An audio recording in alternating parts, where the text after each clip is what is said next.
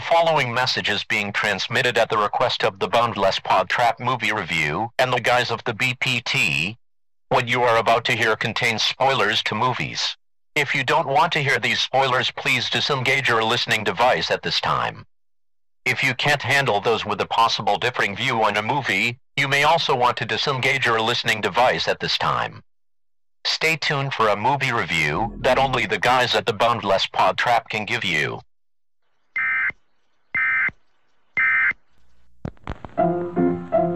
Let's all go to the lobby. Let's all go to the lobby. Let's all go to the lobby to get ourselves a treat.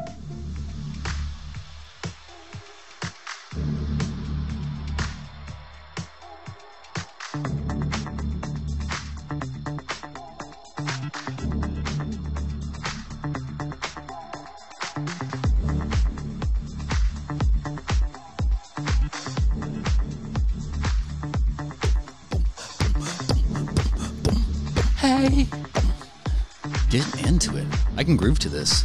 Hey. I listen to this all day. Now we're back at it. Yeah. What's happening, guys? This is episode BPTMR003. This is the third episode of the movie review podcast with the Boundless Pod Trap. I use way too many... Speech impediments are a real thing. Oh. Just don't make fun of it. Don't make fun of it. We haven't got one of these intros right on any of these episodes. He's like, MTV. VH1. Oh, that's... what's his name on MTV? I could not stand the... What's his name? The jockey dude. Dan Cortez? Nope, not him. MTV... fuck, Downtown Judy Brown. Yeah. So... Hot. What's up, guys? I loved her.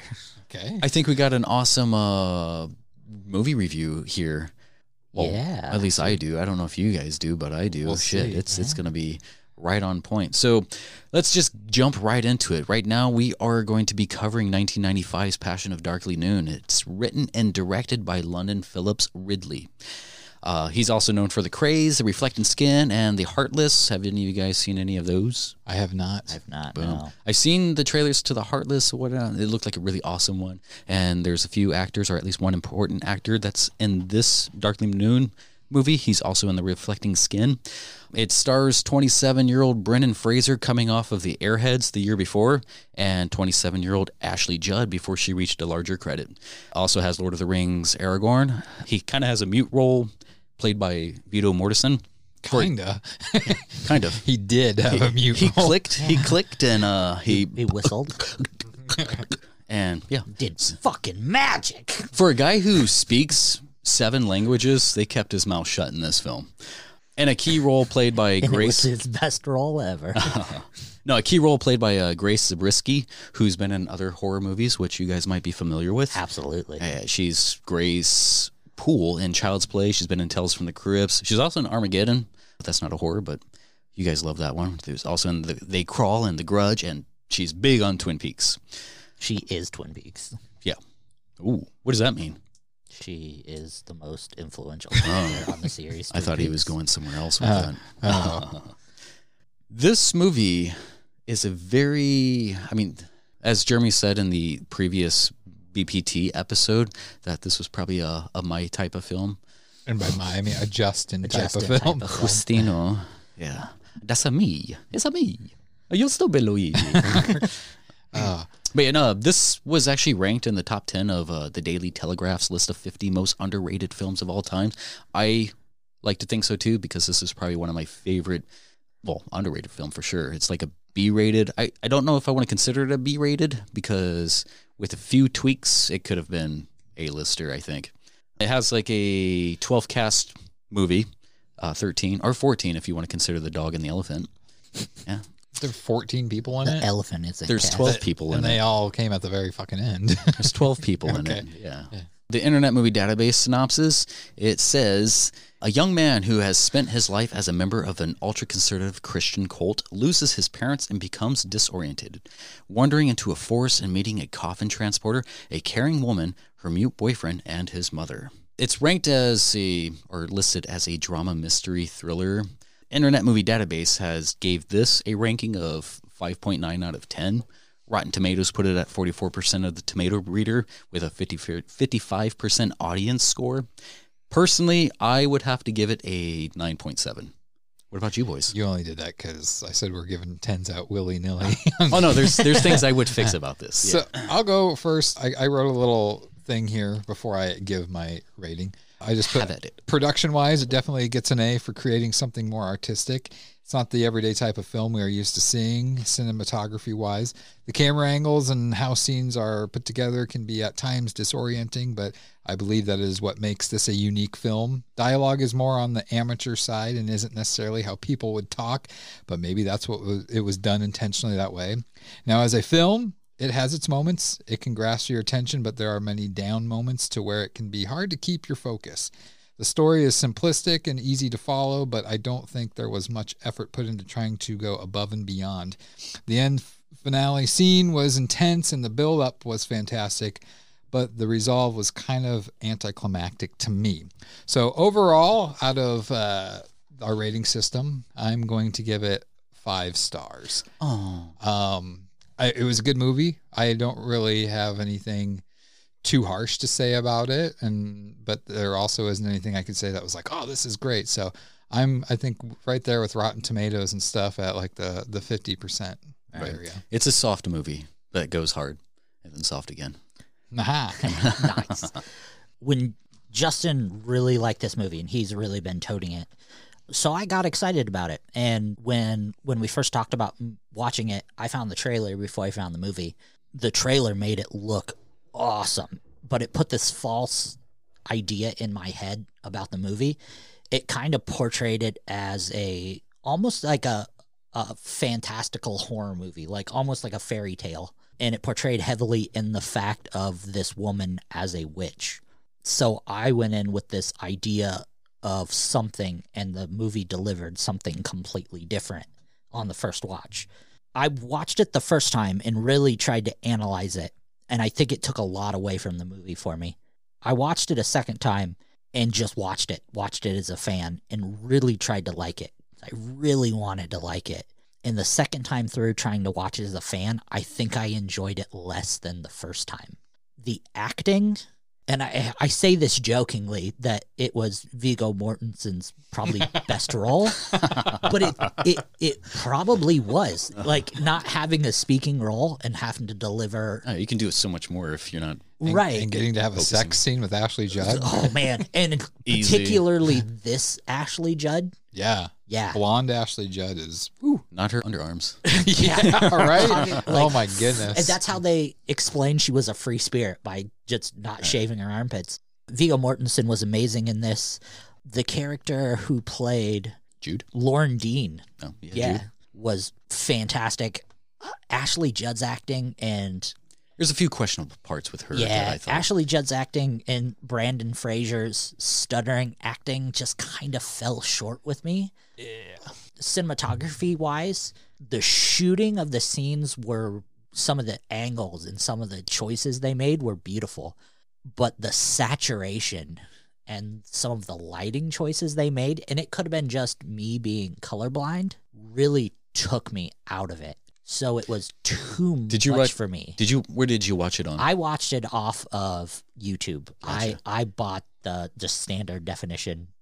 I don't know if they recut it because I forget the company that re-released it back in like 2009 or something like that, but they brung the colors up, and it's not the same thing. It was, so it might have been that one. Super, super high contrast, super saturated.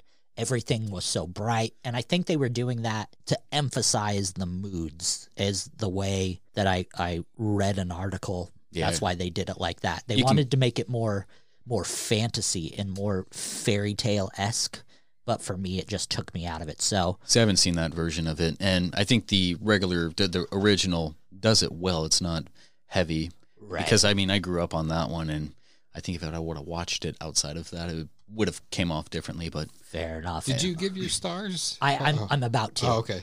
All that being said, I think I would have to give it a 4 out of 10. Aw. So collectively, we hit a 9. Give or take. Yeah. I think I'll probably carry most of this here, but I will say this. The movie itself got a 2. The fact that this movie made me get super nostalgic for Twin Peaks and made me remember how much I love David Lynch, gave it an extra 2 points. So that's how I got the 4. Oh, man. You just wiped your feet with it. Uh-huh. My whole thing with this is supposed to be kind of digging into stories on set and looking at it from the director filmmaking part of it. This was a tough one because Philip Ridley, there's not much out there with him about this movie. Oh. And he doesn't have many movies to his credit. Like, I think he has 7 directing credits and 8 or 9 writing credits, and that's it. And he hasn't done anything since 2009. Well, yeah. This was like his second to last film that he did. Well, this one came out to go to Cannes. Like, this wasn't supposed to have a major theatrical release. This was just it was just supposed to be like a B-rated type of thing. And it was like you said, it was so close to being just like, if it had a good Cannes release, it was going to go. It could have went on screen, but it just didn't show well. So, yeah. And I can see how a lot of people will give it like that mediocre rating. I think if you were more analytical and looked at it from the storytelling, I thought Philip Ridley's storytelling was pretty up there. The use of not just the story with the visuals and the props and all that, I think it tells a greater story, which we'll get into in a bit. But is there any more before we dive in? No, I think, you know, Lonnie had kind of said too, the cinematography and the angles that he chose were unique, but also very amateurish. And that's not saying anything bad. Like, I believe some of the angles he did were, they're not angles you see in any kind of movie, but at times it's like some of the cutaways and the things they would do, it just seemed like, who would think that way? Like, why would you edit that way? Like, it made it, like I said before, disorienting at times, just some of the things and the build up. And then how it would, you'd have like this build up and it would be right in the middle of like the part where he's like masturbating, watching her or whatever, through the crack or whatever of the barn he's staying in. And then a cold close. And then it's just like day 5. Yeah. And it's just like, what the fuck? No, like you're leaving me hanging there. Him too. But yeah, but he finished. It's what I find interesting is Ridley's, I mean, back in 95, he wasn't anything super big. Right. And yet he's got Brendan Fraser, who at the time was Brendan Fraser. Shut the fuck up. I'll like call it like Brendan Fraser. It's like Eraser, but Fraser. But like, he was on the up at this point. Yeah.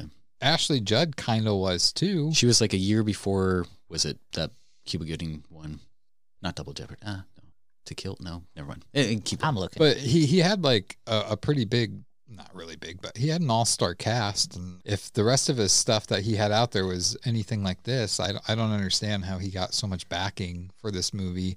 And I don't feel like he worked with them on like, to me, I feel like it was a one-take thing. Like, I'm going to set the camera up, action, and whatever they did and they said, good, cut, moving on. I'm interested to see what your thoughts was on Grace Zabriskie, the actress, her character. And sorry, I didn't write characters' names down.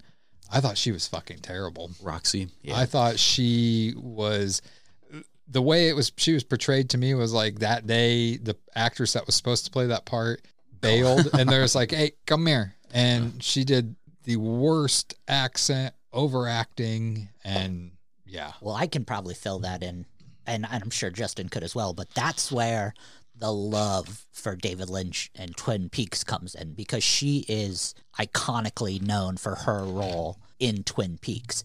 And they basically, like, if you're a Twin Peaks fan or if you're a David Lynch fan, this movie was a love letter to David Lynch and to Twin Peaks. It's basically, if you mirrored these two, it would be disgusting how close they are.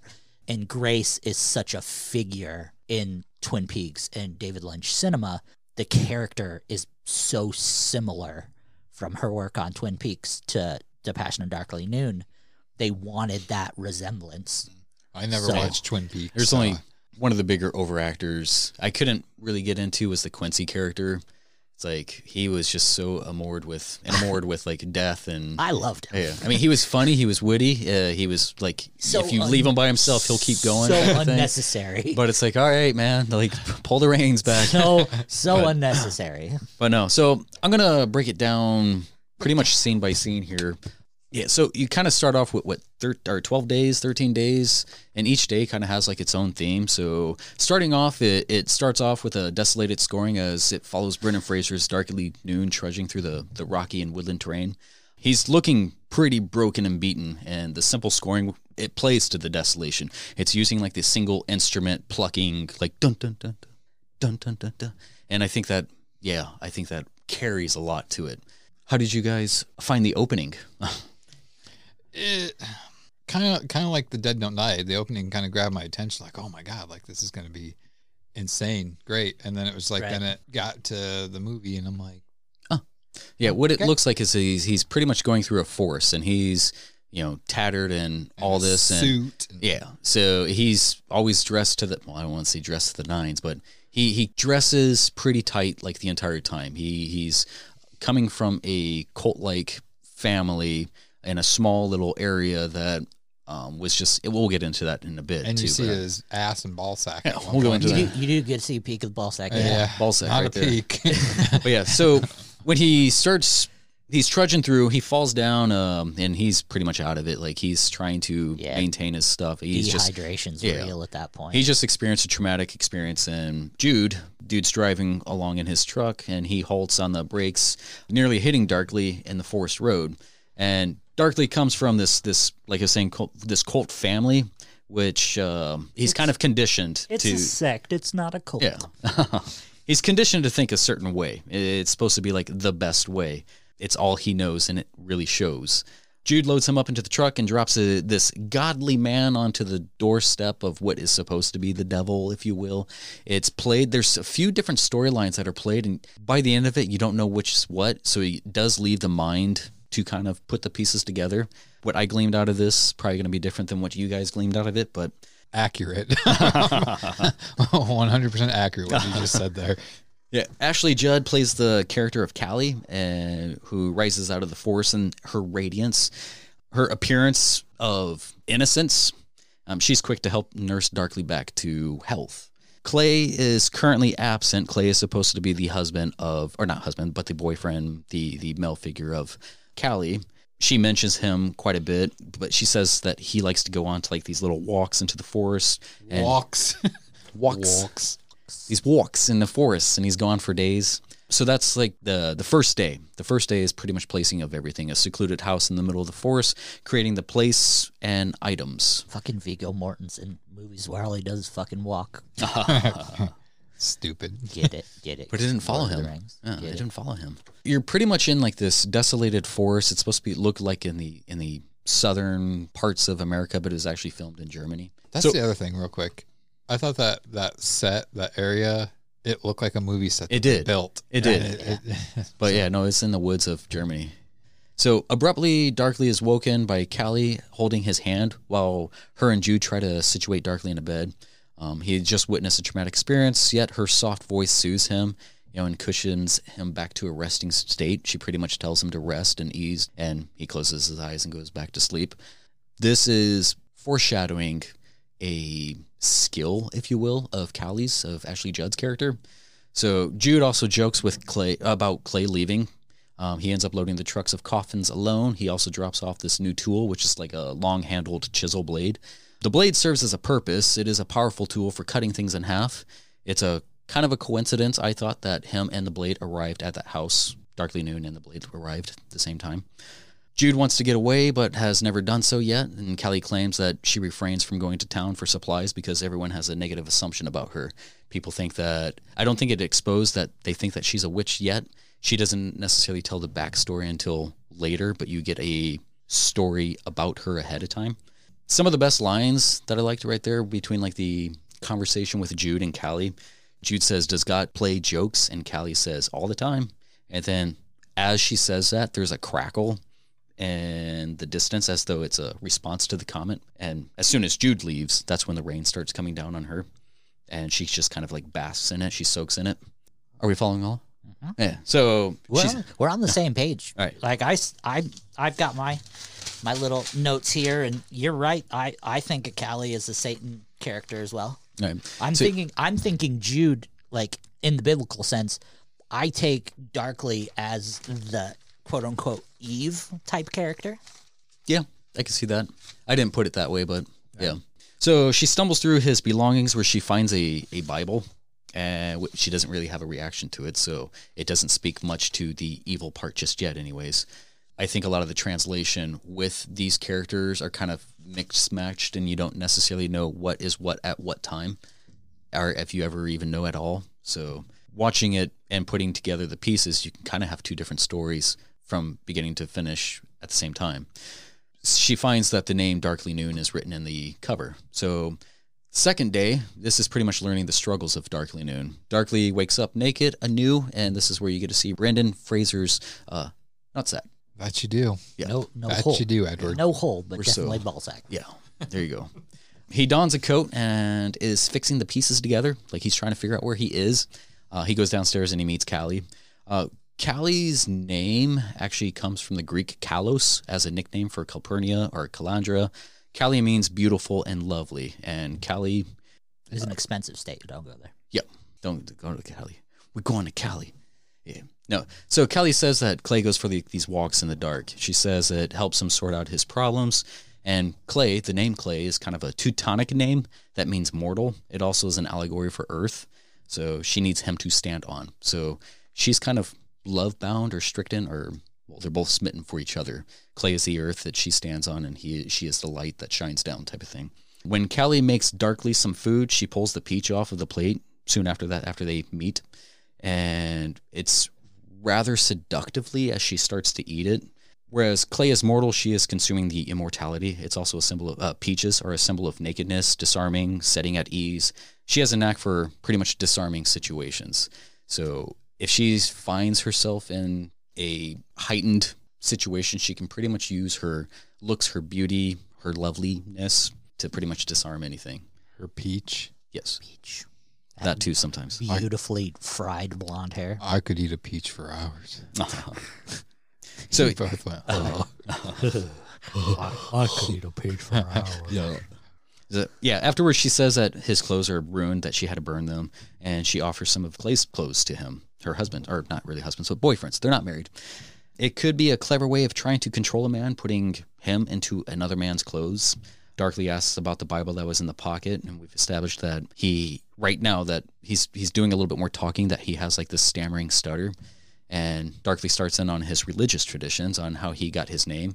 He says his name, Darkly Noon, comes from 2 Corinthians 13:12, which says, "For now we see each other through a glass darkly," which is actually 1 Corinthians.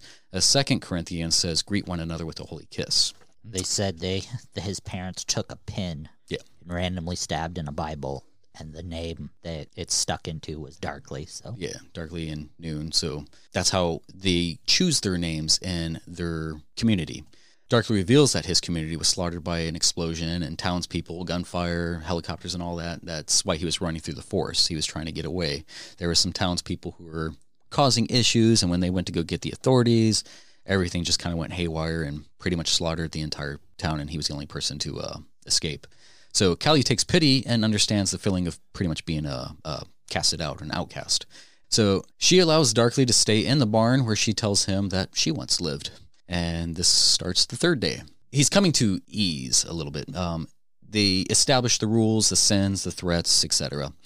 His temptation is tested on this third day. Callie is in a short dress glistening in the sun. He offers his charity to help her fix up the house, and she begins to call him Lee. She says, "I can't call you Darkly," so she removes the dark part from his name and just calls him Lee. But the subtle things, she slips in her joke. She says, "The whole damn house is going to fall down. I swear of it." Were you going to say something? You're leaving out her outfit in this scene. I said she was wearing a short sundress. That wasn't descriptive enough. Yeah, it's a short. It was revealing. It was revealing a lot of skin. A lot of. It's a very hot day. You can see pretty much for the entirety of the film. Like, they don't have air conditioning. She's getting lippy. Yeah, she's getting, well, she wasn't wearing much. She was not wearing much at all. Great camera angles. Anyways, go ahead. Back. On all fours on the roof of the mouth. Roof of the Where's your house? Mind? Yeah, so and he pretty much strolls up behind her, just taking a second to look at her, and he's kind of There it is. There it is, yeah. Thank God we have the visuals. You can catch it. Your phone is standing at attention. But yeah, so also you find here that Darkly kind of establishes a bit of a modesty. His button-up long-sleeve shirts, he keeps it all the way up to the top button, even on like the hottest of days. Like everybody's pretty much sweating through this. There's beads of sweat on every, like it's a southern hot day, or at least it's supposed to look that way. Kelly is having a talk about the harshness of his ways, pretty much trying to ease him back. Like, hey, we don't do things like that here. She says, God can strike me down dead, and a shotgun blast is fired upon the front porch. In a fit of emotions, she fires back. She grabs a shotgun from the house and starts firing back. It wasn't a shotgun. It was a .22. A .22 shotgun. Not a shotgun. She grabs a firearm. It's a rifle. Yeah. And you were the one in the military. You should know your fucking guns. I didn't fire a shotgun like that. Obviously. But yeah, no, she fires back, exclaiming that she isn't hurting anybody. You notice here that she also kind of seems to, and this is what I was getting back, like when she was easing Darkly to, you know, relax and try to rest and stuff like that when he came into the house, what she kind of speaks, and she speaks into existence. Asking for a smile from Darkly, she speaks aloud saying, Clay, come home. You can tell Darkly is holding back his temptation still. That was day 3. The 4th day starts, and this is pretty much where Darkly pulls back a few layers. He learns more of her, and he pulls back some of the layers of himself, trying to not necessarily drop his ways, but reveals more. So it starts with Callie and Darkly in the kitchen drinking some lemonade. And Callie rubs an ice cube across her neck and chest. It comes off very sensual. At least Darkly reads it that way. Yeah, so she leads Darkly to a natural spa where she undresses to her undergarments, and Darkly insists that it's a sin, as with he has done with everything else. Everything's a sin. You shouldn't do that. It's a sin. Smoking, etc. Darkly watches her as usual. She enters the water and submerges. Her beauty is always radiating. There are cracks in his discipline, you'll notice right here. Her light kind of seems to shine its way through. It seems to be a dark temptation in the most innocent way. Callie gets a bug in her hair and asks for Darkly to try to remove it. And you can tell right here that he's kind of enjoying it. She gets close and he starts picking his fingers through her hair and like he's closing his eyes, and it's almost... well, it's seductive. It's almost orgasmic. It's pleasurable for him. He's enjoying it, but there is a shame that kind of weighs heavy on him in his efforts. His distraction ends up killing the dragonfly. Right. So he's trying to pick the dragonfly out of their hair and just orgasms all over it. And then then she shows him her favorite spot. One second. So dragonflies. Dragonflies, they learn to scurry across the water surfaces. It's kind of like a strong symbol of looking beyond the surface of a person or situation. The totem of a dragonfly brings insights of adaptability and transformation, and the beauty and aerobatics of the dragonfly were considered the perfect way to catch our attention. Dragonflies are linked with water, and water is an emotional element. I think the dead dragonfly symbolizes his own transformative corruption. So this is kind of one of the beginning of he's giving into his ways, or not necessarily giving into, but trying to maintain his footing, maintain his discipline into what he was taught. So after the spa, she takes him to the cave and says, this is my favorite place, as Lonnie was suggesting. There's cave drawing stories of war painting painted on the walls. There, you also see like a red handprint, maybe bloody, remaining on the wall. The cave signifies natural defenses, inherent knowledge. A cave may symbolize a loss of instinctual reactions or knowledge, and some aspect in life will not turn out as planned. It could also represent a womb, a birthing, female genitalia. She has played on his emotions, maybe not intentionally, but maybe as a natural display. This is kind of just her nature, is sexual as a woman. Callie states the cave is right at the middle of the woods, and there is a beautiful shot where I thought this was probably one of the more creative shots, where she walks across the painting of war, and she stops, casting her shadow over the handprint, the red handprint. It was red. I don't know if you saw that, but... Sure didn't. Lonnie's colorblind for the movie review listeners here. I seen it, but it was a gray handprint. So she finishes saying that the cave is the heart of the woods, and the handprint is at the heart of her shadow. Stopping on that and delivering that line, I think, was kind of a very cool storytelling, romantic, like... It was beautiful. It was poetry in motion. Handprints are recognized in Native American culture. The handprint is a symbol for proficiency in hand-to-hand combat and grants the wearer energy. So she has, I don't know yet if it's signifying combat for her or how she would combat something. She has a ability of just easing out of things. So she covers the handprint with her own with her shadow. She covers it with her shadow. The shadow is symbol of the self, a mask or avatar to something hidden. She omits the light, but there seems to be a grasping darkness over her heart. So it's grabbing her heart. Darkly says, someone once told me that you can walk halfway into the forest, and then after that, you are walking out. And then Callie disagrees and says something like, you can walk as far as into the woods as you have a mind to go. It can go on forever sometimes. She's pretty much the shining light in that cave with the things that she is saying. Darkly confesses that he's been thinking about her and those few days that he's been there, insinuating to be something more, and she acknowledges it as though it was her workings. Like, she's just brushed it off, like, yeah, I know. And she sidesteps it and asks him to be a part of their family and not to spoil anything. And then that's when she exits and leaves him alone in the cave, and it echoes back to what I said earlier. The cave symbolizes a loss of instinctual reaction or knowledge, and something will not turn out as planned. So yeah, later, at the barn, he takes a tin and begins making his own little safe. And a safe is meaningful to hold the things of value. Maybe he feels like he's not as protected as he thought. So as he's trying to maintain his ways, she's pretty much disarming him and dropping his defenses. He dumps all the clay stuff out, and the first thing he puts in it is the Bible, and next to that is a picture of his ma and pa. In his disappointment, he has realized he hasn't walked his path. He's replanting in a way that's more adaptable, like how a metal tin is more pliable. Obviously, this is right before he jerks it to her, so maybe he's strong in one way. She comes out, and he's pretty much beaten it off. Fifth day, he's pretty much facing his limitations, his rejections. So the next morning, he's holding a handful of white flowers, and Darkly spends the morning collecting some flowers for Callie as he's on the edge of the woods watching Callie soak up some sun. And then suddenly, you see clay come from the other side of the screen. Clay's returned, and it crushes Darkly. He smashes the freshly picked daisies as he watches them return to the house. He's broken. He's saddened. Her legs are wrapped around Clay, kissing him. Daisies symbolize love, fertility, and sensuality. He nearly molds the flowers like clay into a ball, so his anger, he's hurt. So much that he expels the ball of once beauty to the ground. But he notices this barbed wire bird where he stands. And birds symbolize freedom of flight, precision and timing and perspective, vision and individuality, and this is definitely bad timing. So he's sure getting a perspective. Not only that, but he is also pricked by the barbed wire, and the timing shows the pain and beauty. When I first watched that scene, I didn't see the barbed wire. I totally thought it was just the bird's bones, and he'd cut himself on the bone. I think that's one of the things I thought originally too, but that was like when I was 10. Yeah. So come dinner time, we are introduced to Clay, who's a mute. Callie begs Clay to stay, to allow Darkly to stay, and he pretty much concedes. Darkly returns to his religious values and questions their marriage status. Like, why aren't you married? Like, I don't see a ring on your finger. In some sleight of hand, flirty ways, Clay produces a feather from her hair. Doing fucking magic. Yeah, he's fucking going all David Blaine in here. David Blaine, stop. Yeah, no. Cheez-Its. He pretty much pulled a feather from her hair, acorn from her breast, and an egg. Callie also lays her apple core on the table. Callie and Clay then retire upstairs for some fun time, leaving Darkly at the table with a few items Clay produced playing with Callie.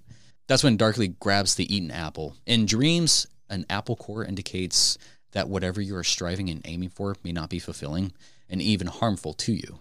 It may also represent neglect and carelessness. Darkly returns to his room above the barn, where he places the apple core in the metal box in his safe, where we can see the barbed wire bird. We got the Bible, which is his path, the pick of his parents, which is his guidance, and the barbed wire bird, which is supposed to be like freedom and restraint. The apple core is also like the darker desires.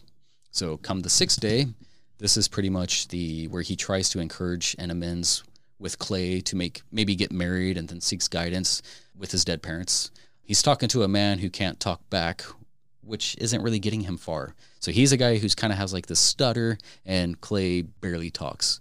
That was the fastest day, sixth day. Come the seventh day. Darkly made efforts to break from her hold on him, but the pain still remains. So Clay tries to make a bond with Darkly, teaching him some knacks. You can see they go outside of the barn, and he's flipping a quarter around. And then that's when Jude returns with the Undertaker Quincy, and he's kind of like a humor of death. He talks so much you wish that you would die. I loved him. I thought he was one of the most intriguing characters in the whole movie. Like, him and Jude were the heart of the movie for me, especially Jude. Jude's character had so much to offer in such small doses. I wish the movie was about Jude. Oh. Here we get to see, like, Jude notices the glances at Callie that Darkly is striking, and it pulls him out alone to go talk. So they go out away from the house onto, like, a little cliff, and he tries to make it clear that Callie and Claire are in love, that they pretty much only have eyes for each other. Though she might be the most beautiful thing on earth, and Jude somehow has kind of, he's not weakened to that. He's not, he's, if he did, or if he was at one point, he's realized, like, he has a little bit more groundingness. He goes away from, like, the forest, the heart of the forest, where he's more, I think he could probably be even more weakened. So Jude kind of teaches Darkly a lesson that's lost, I think, but not for naught. He tries to show him that not everything is as it looks. When he asks what the egg is, and Darkly, you know, he's like, what is this egg? You know, what do you think this egg is? And he's like, it's prehistoric fossilized shit. I thought this was kind of a important spot because this is the seventh day, and this is the first time you actually see Darkly smile. When he removes himself from Callie, he's pretty much outside of her spell.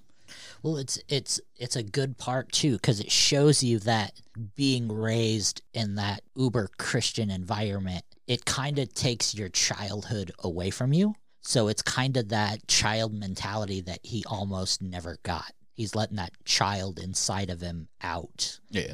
Sitting with another person and being kind of accepted as a child, being like, haha, we're giggling over shit. It shows you that he doesn't have the mental capability of an adult, and that really it's pretty much they went out there later, made some poop jokes. Exactly, yeah. It shows he doesn't have the mental capability of to handle himself, and that really goes into stuff later. Darkly and Jude end up going back, and Quincy and Jude prepare to take off, and Jude offers to come visit his new friend Darkly soon. Darkly watches Clay and Callie make love that night, which he becomes his own passage in Corinthians. For now we see each other through a glass darkly. This is the first time, but he only sees her. He must take his walk through the forest to sort things out. So he's so overwhelmed with what he's seeing, what he's not getting, that he darts off into the woods that night and doesn't come back, at least not that night anyways. So this is starting of the eighth day, and he's feeling the other side of the blade, seeing underneath the blade, confirming the duality and ignoring the warnings. Speaking of warnings, so Darkly wakes along a river to a large silver shoe. What do you guys, what was your reaction to that? What the fuck? Is 100% my reaction to that. That's actually in my notes. What the fuck is with the giant shoe in the water? I think there is, like, it depends on how you take the movie. If you're thinking about it like in a biblical sense, which I think was one of the interpretations that Ridley was trying to really drive home in his uber artsy, I'm too artsy for my own good. Oop, I got lazy and forgot I was trying to write a movie. I think the silver shoe was kind of his innocence and his will to keep himself, because the other thing that happens later that involves the silver shoe. Right.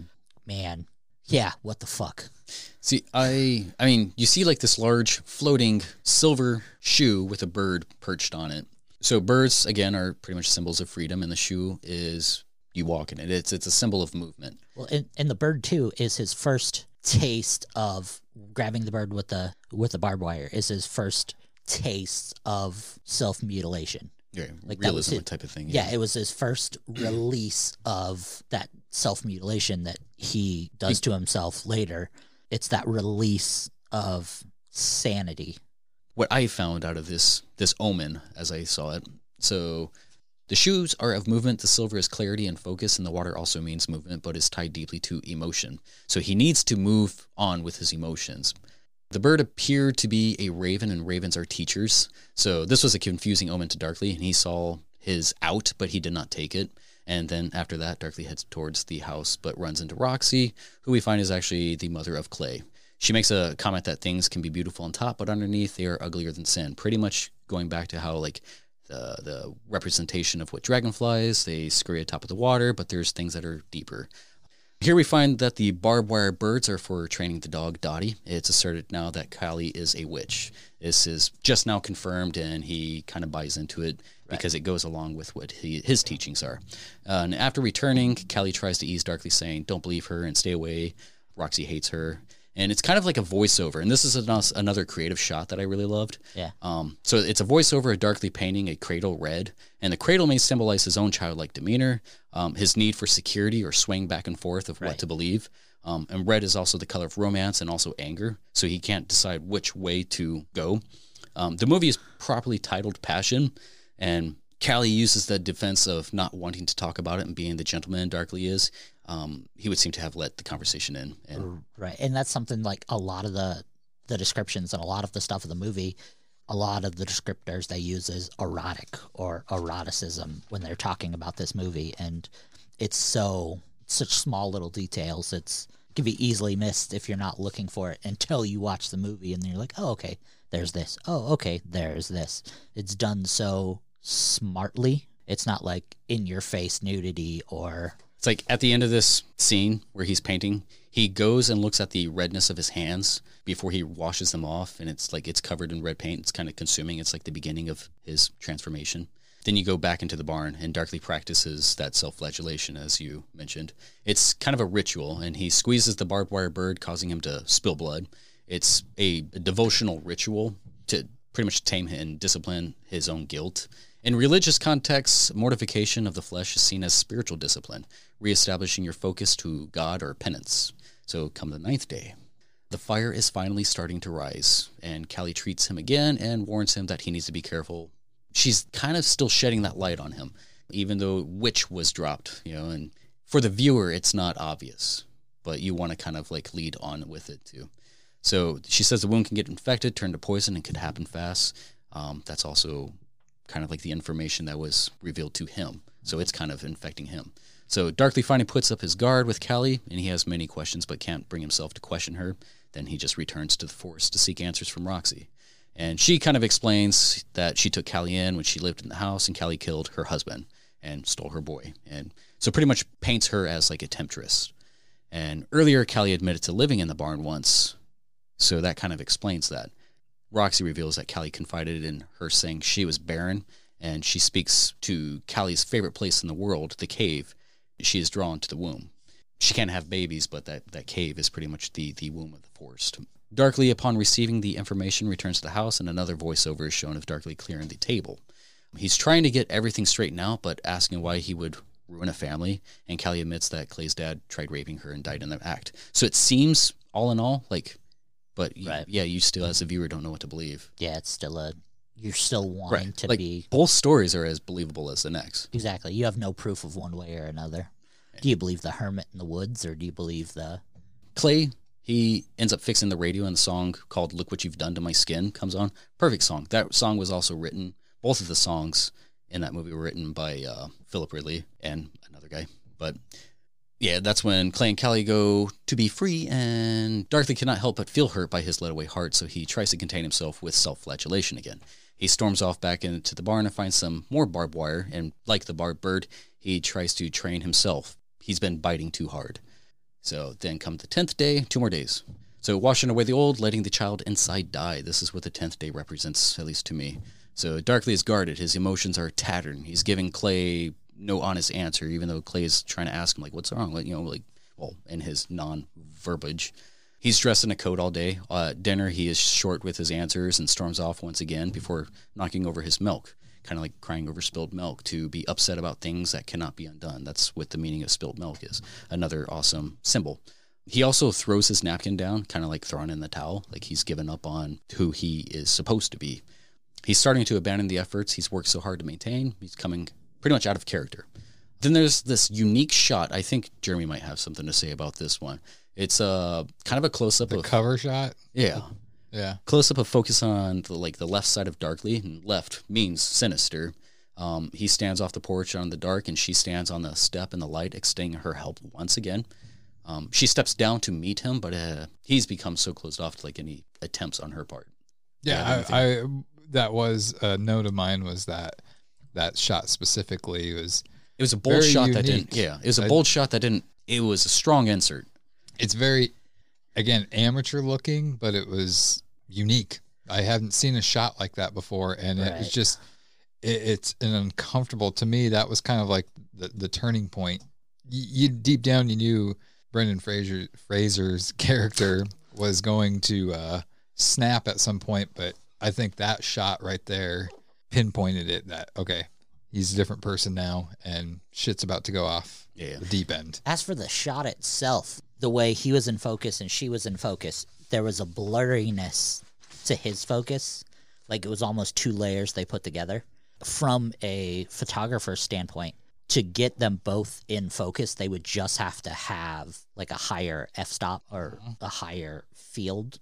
So to go with how they were focusing things was curious to me. Like, it was interesting cinematography. I guarantee you that shot took a while to set up.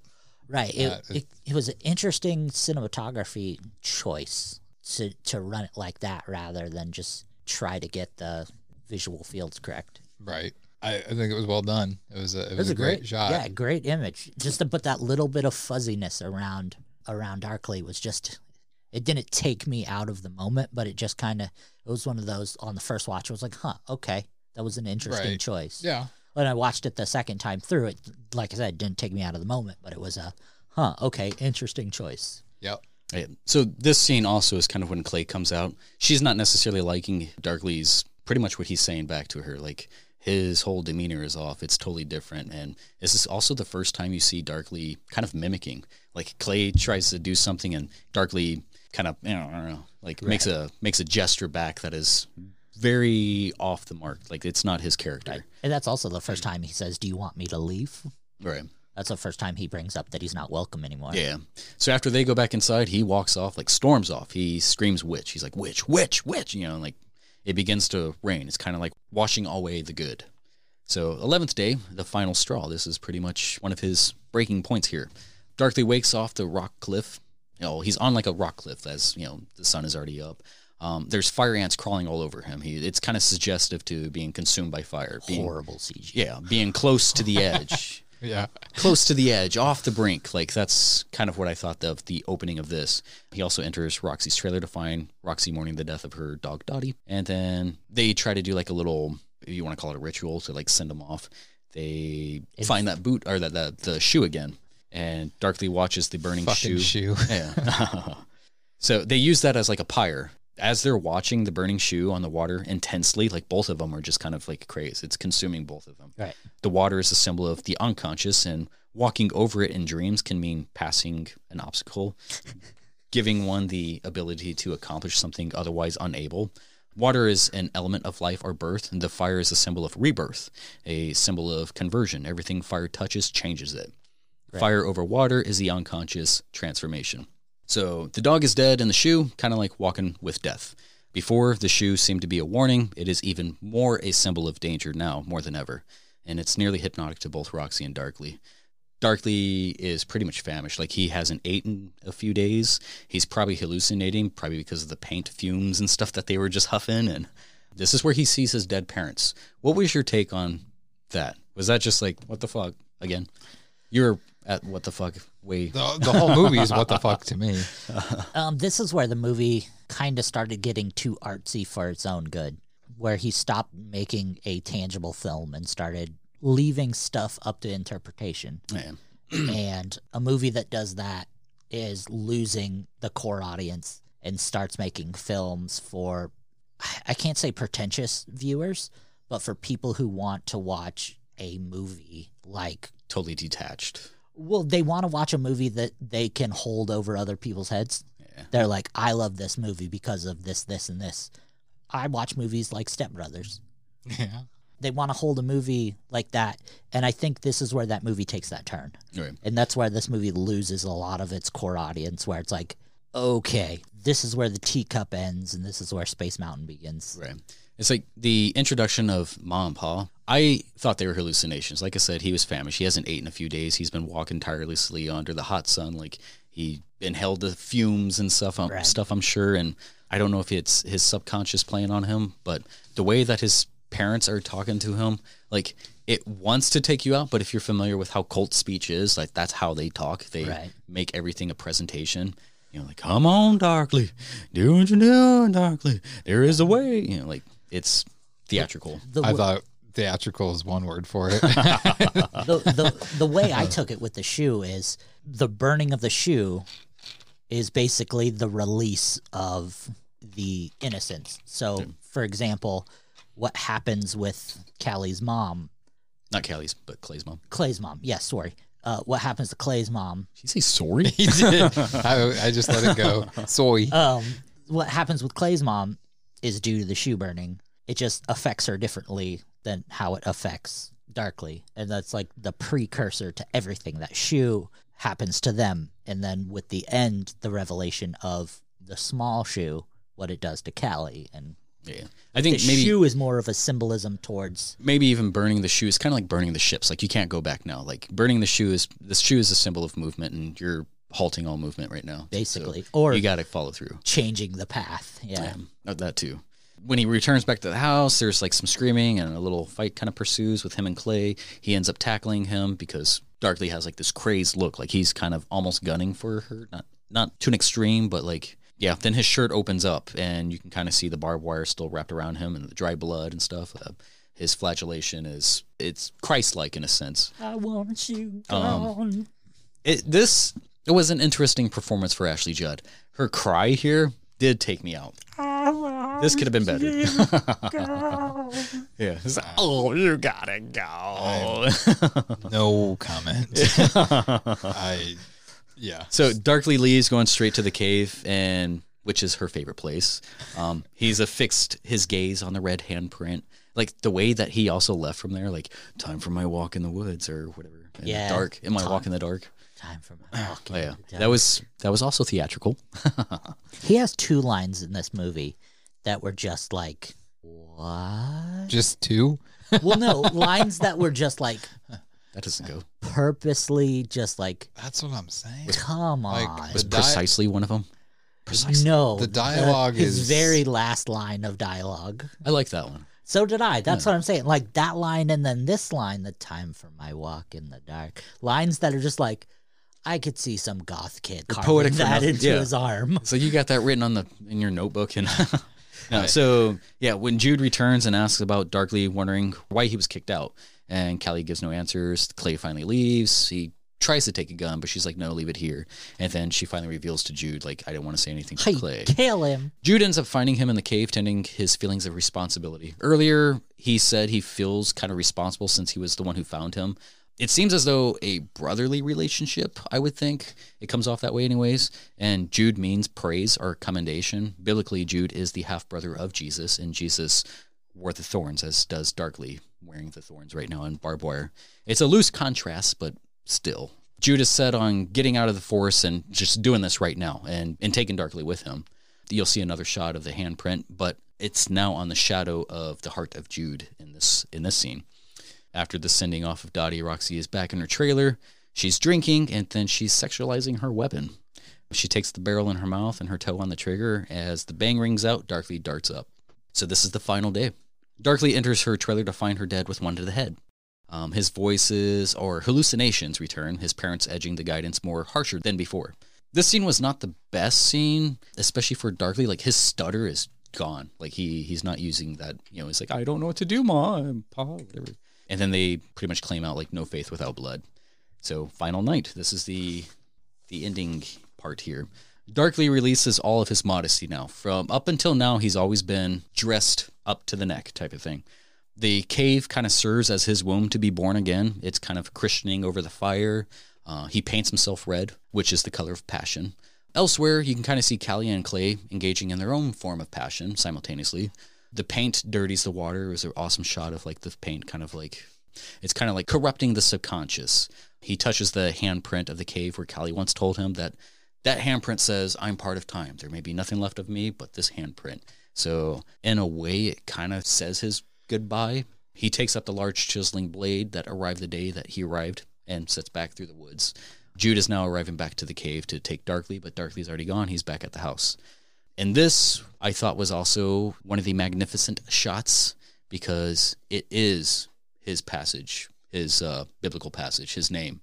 So Darkly stalks like a shadow outside the house, and Callie and Clay are making love. Her attention is brought to the figure in the window, Corinthians 13:12. For now we see each other through a glass darkly. They finally saw each other, and then he breaks through the window. And this is where it gets interesting. The two lovers try to fend off a crazed demon, which is Darkly. He takes his time swinging a blade, setting ablaze the house. Sparks are flying. One of the most powerful scenes. My favorite shot of this entire movie was this one. There is a 30-second gut-wrenching, blood-curdling scream. And it's like, yeah. I was like, fuck, yeah. I'm like, that was intense, you know? Like, I thought it was a little too much. I thought it was awesome. So my biggest problem with this whole fight scene, and I don't know if you guys noticed it, but I definitely noticed it.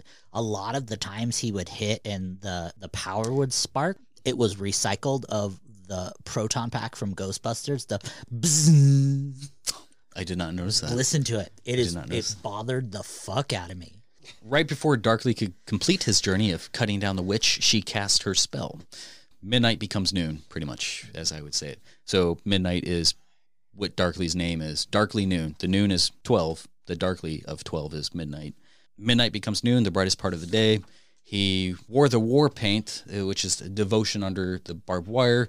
He closed off much of himself, yet she was still able to shine a light into the crack, which stopped him in his tracks. She said, you know, I love you, Darkly. And right before he took that final swing, he stopped in his tracks.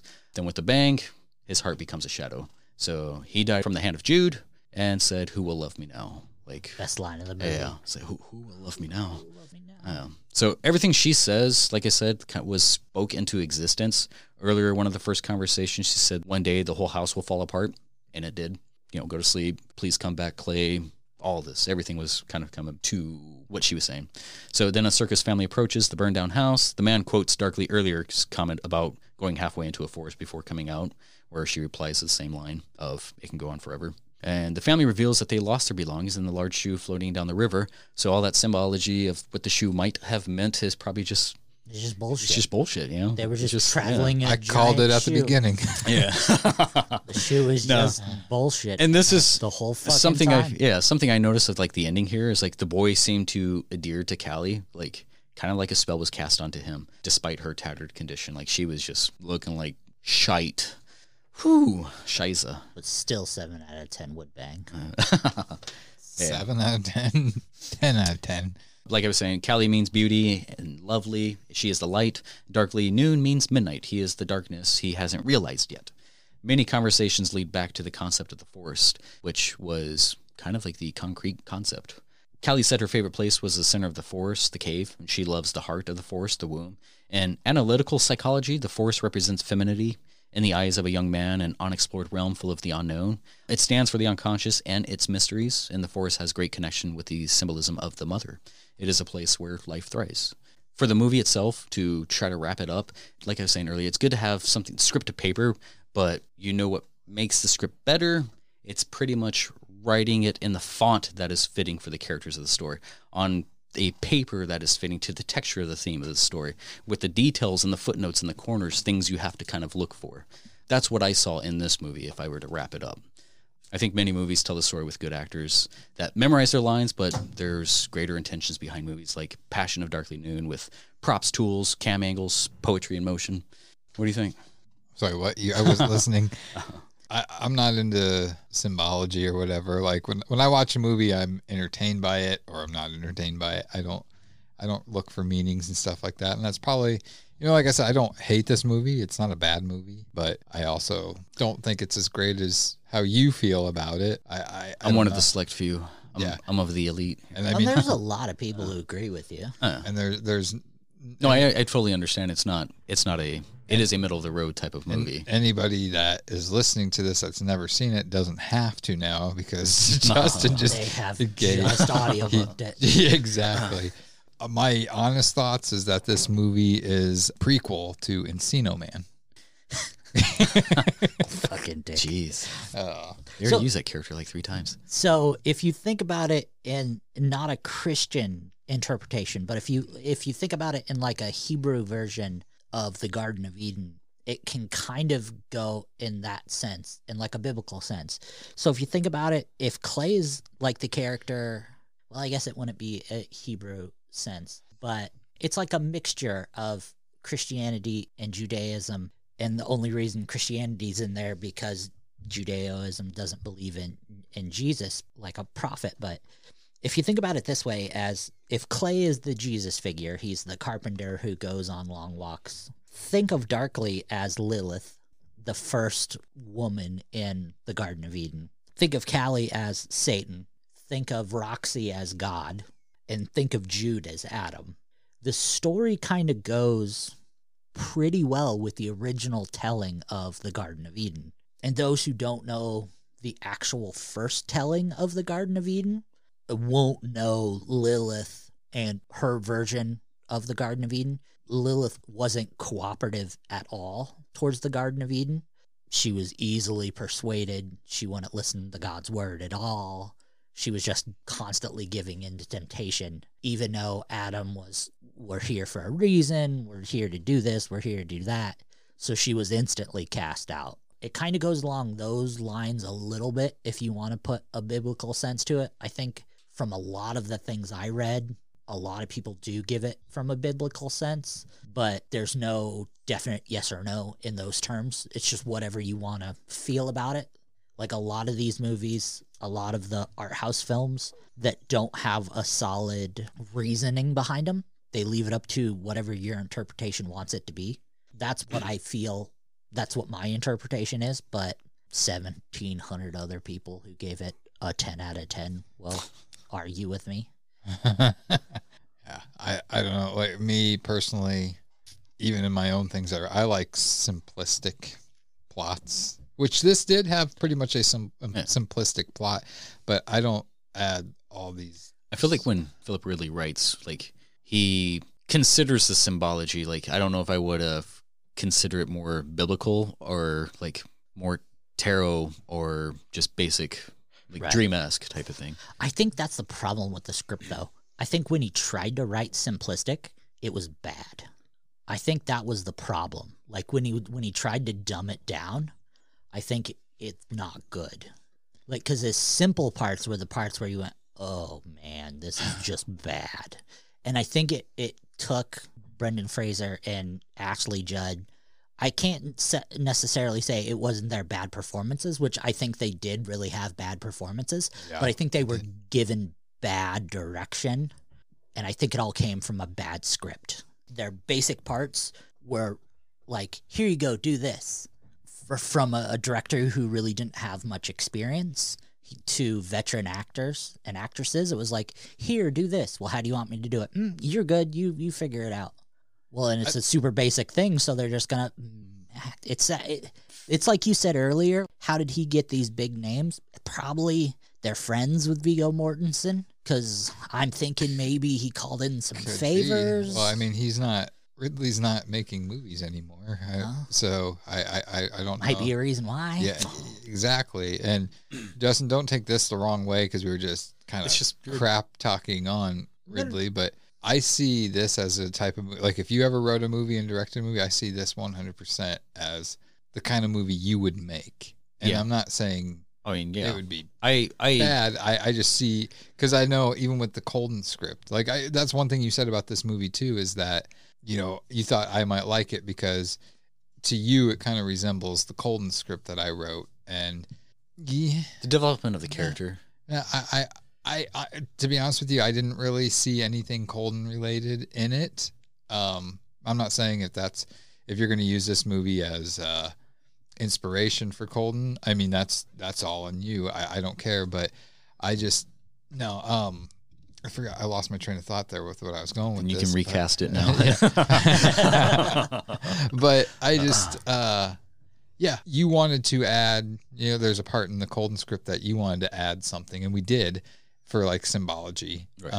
I don't want to say it because it'll ruin it for all of our millions of listeners. But yeah, I don't know.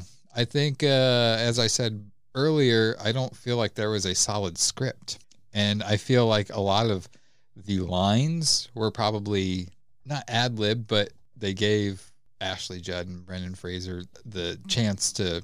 How would you say it type thing? And there was even a part in it where I think I wrote it in my notes where Ashley Judd says the word, she's trying to say infection, and she totally messes up the word, and it's in there. And it's not like it has nothing to do with like that's how her character would say or anything. I think it was just that Ridley's not a good director. didn't catch it and didn't really care.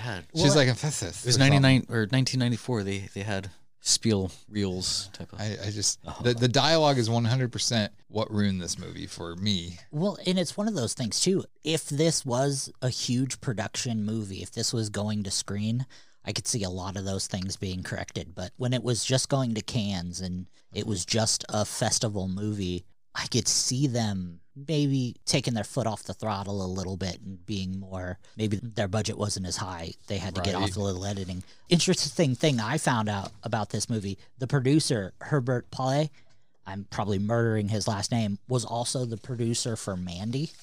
Hmm. And you can see, when I found that out, you can definitely see a lot of similarities between some of the color ratios, the huge saturation issues, and some of the angles. They're very similar, which bumped it up in some areas. Like knowing that style was actually a stylistic choice rather than just a, fuck it, leave it.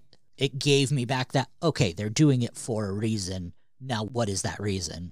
And I applaud them for being brave and taking that choice. Just because I didn't like that choice doesn't mean a lot of people didn't. Like I said, there's 1,700 10 out of 10 ratings on it. And doesn't mean there's not 551 out of 10 ratings. There's a lot of ones. And that's the great thing about cinema is... which is art in general. Yeah. Like anything's for every movie out there, we'll just say for the sake of this, every movie out there, you're going to have a handful of people that think it's the best fucking movie out there. You're going to have a giant group that thinks, no, it was a good movie. Yeah. And you're going to have a big group that's like, this is the fucking worst thing ever. And that's what's fucking great about it. Cinema's so subjective. And that's also like, you know, as a filmmaker, it's great to know that and to have people hate your stuff. And even if they trash your movie, you should learn from that. Right. You should listen to them and take into consideration, like, okay, well, this is what they didn't like, so what can I add to my next film that'll get their attention that they might like, and I'll still have these people like it. So, I mean, that's what's great. Like I said, I don't hate this movie. I don't love this movie. Will I ever watch it again? It would probably be a while. It's not going to be. I'm not going to be at my place. Yeah. I mean, like, you have... if you don't like something, you can turn it off unless you're supposed to do a movie review about it. And I have a feeling there's going to be a lot of those. And like I said, I gave it another chance. When I watched it the first time, I was harsh on it. I'm like, okay, maybe I watched this movie too critically. I watched it. I was dissecting it too much. I was getting too much of that movie watcher's head in it. Because when we first watched... the first one we did, Pulp Fiction. I've seen this movie hundreds of times, so I watched it with that critic's eye. Second movie we watched, The Dead Don't Die. I watched it with that critic's eye because I've seen it a whole bunch of times. Third movie we watched, Passion of Darkly Noon. Never seen it. I've never heard anything about it. I still watched it with that critic's eye, but I didn't know anything about it, so I felt like I was so out of the moment. So I was like, oh, well, shit. Well, maybe I have to watch it again to be in the moment. Maybe I'll enjoy it more. Right. So even if you've watched like Pulp Fiction today without knowing anything about it, I think knowing today's climate, you might even see it with a different sort of critical eye. Absolutely. Yeah. Or 100%. If you didn't even know anything about Tarantino. And that's kind of like how I want to treat all these movies is I do want to watch them more than once. Like I did with The Dead Don't Die. I watched it the first time looking for things like I'm supposed to when we watch these. And then I tried the second time watching it as a fan. And so I usually watch it just once, but it takes me like 6 hours to watch it. So this one probably took you like 19 days. Like you probably were writing a review well before we even started announcing it. But stop. Yeah, so, just acting, a few acting spots. I think different angles. I would have changed a few things about it, but yeah, dialogue for you. Dialogue for me, and then also would have changed. I think more death, more killings. It's not one of those movies. No, it was a specific, precise. This is what I would do to change it to make it a better movie. I would have had a couple more bodies to Jude keep going from the beginning. I just think that there should have been a few more bodies added to that body count. Definitely more nude. Ashley Judd. Yeah, and something about her in this role. Fuck. She made me feel my feelings. I think we needed a little bit more ballage from more Brendan Fraser balls. So No, not to sound gay or anything, but and there's you're probably not with whatever you nearly say. Enough dick in cinema. We can make that happen. The amount of breast to dick in cinema is not nearly because you have two breasts and one dick. Can you usually? But isn't it the rating would have to be different if there's a dick? Just like that's so fucked up. You can censor the whole. Yeah, like I'd be fine with just shaft. No, just edit the tip. It's like I don't want to see. Well, something that's not circumcised. Oh, fuck. Have you seen Unemployed? There's a lot of man ass in that. So, well, here's some exciting news, boys. So, our next BPT movie review episode 004. We're already going to have a guest. Already a guest. We are. So we're going to have a good friend of mine, good friend of Justin's. Christino. Lonnie, you've met him a few times. He's actually a co-star in Unemployed with Justin. A movie we did a few years ago.